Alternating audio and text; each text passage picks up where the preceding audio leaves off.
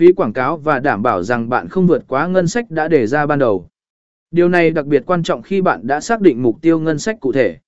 Cải thiện tỷ lệ chuyển đổi nếu tỷ lệ chuyển đổi của bạn không đạt được mục tiêu, hãy xem xét cách cải thiện trang đích của bạn, tiêu đề quảng cáo, hoặc lời gọi đến hành động để tăng tỷ lệ chuyển đổi.